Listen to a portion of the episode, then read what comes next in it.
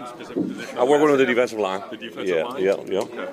What do you think of that group at this point? I know you spent a lot of time with them last year. I did. You know, so last year I kind of floated, and this year I've uh, been very excited with the group. You know, obviously we're just through phase two, just a couple of weeks, but uh, tremendous workers. Um, even the group last year, I, I always thought they kind of had the pulse, and they've continued to build. I think Lawrence Guy continues to, you know, kind of uh, be a guy that everybody can kind of look to, but. It's, it's been fun, especially new additions, Mike Pennel, um, Dave Barry. There's, there's there's been some nice guys in the mix. How much of a transition is it for you? I, again, I know that you spent a lot of time with them last Yeah, um, it was probably awesome last year to kind of come in and just, you know, observe from the beginning and then kind of get more involved. And then uh, obviously with the transition in spring to jump to where we were in the fall to, um, you know, I, was, I spent a lot of time in different rooms, but now to just kind of uh, have that year as a work in progress transition to jump into where we're at now, it's been a lot of fun. And I knew a lot of those guys already. Um, you know, so even if they didn't play for me, there was guys that I'd recruited, guys that we competed against. So there's a lot of familiarity, and I think that that that part made it easier. And how much did that familiarity help in your evaluation process when you guys were preparing? You know, for the draft? I don't care if I meet you guys for the first time to working with the players. I always try to say that let let your evaluation be told every day, and and I think one of uh, Coach Belichick's big themes about you know about just do your job, worry about the present, take care of today. What you do today affects tomorrow. The same approach takes when we're evaluating guys. Let them come in and set a standard. I watch, you know, take for instance Mike Pennel. I watched you know the film from him and the Jets. Um, uh, last year with different players we brought in, I'd always go back to what they've done, but I really want to gauge by what I saw here. So that that same things. So it's a work in progress right now.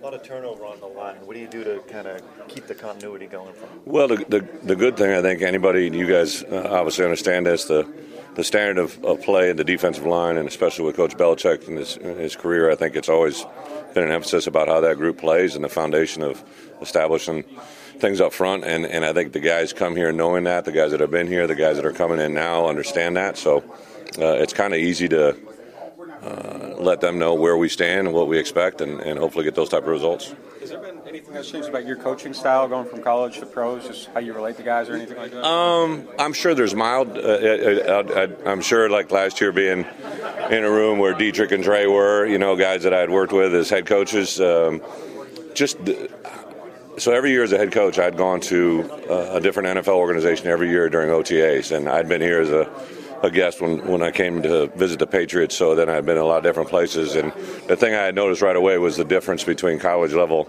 to NFL. Just to not rapport, but just the interaction, the expected level of play.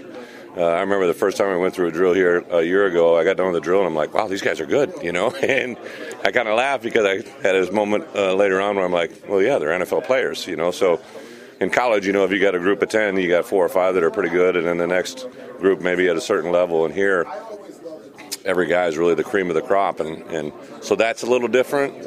Um, and the emphasis on trying to give them a tool, like I always try to stress to our guys that, listen, I'm going to try to give you a tool for your toolbox. You know, it's going to be in your box. If you want to use it, you use it. And everybody's tools are a little bit different. You know, um, someone that has long levers or, or maybe plays with plays more more with their finesse than someone that maybe has shorter levers, plays with strength and power.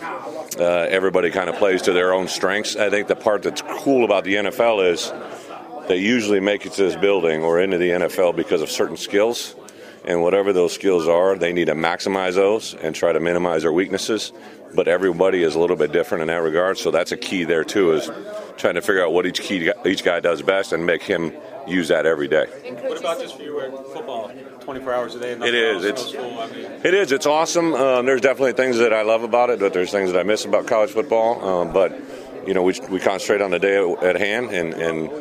The, the environment that coach brings in and the players that we have and the, and the environment that you work in here is really truly enjoyable and it's it's it's different from the aspect of there's not many there's not much carryover from recruiting and all that stuff. Uh, it's more about just you know dealing with the present, and that's a lot of fun.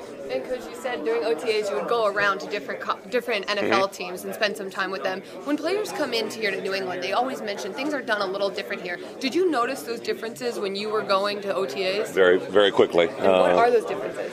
Uh, it's more about from a coaching perspective, you know, the efficiency with what they practice. Um, uh, the, the emphasis on fundamentals, so there is a lot of carryover probably to the college game, but uh, there's definitely a, a, an atmosphere of uh, just from the moment you walk in the building in this in this organization to the time you leave, that's a little bit different, and it's not really just one thing. It's a way, it's a mode of operation, and a an, ex, an expected level of success that's that stands apart.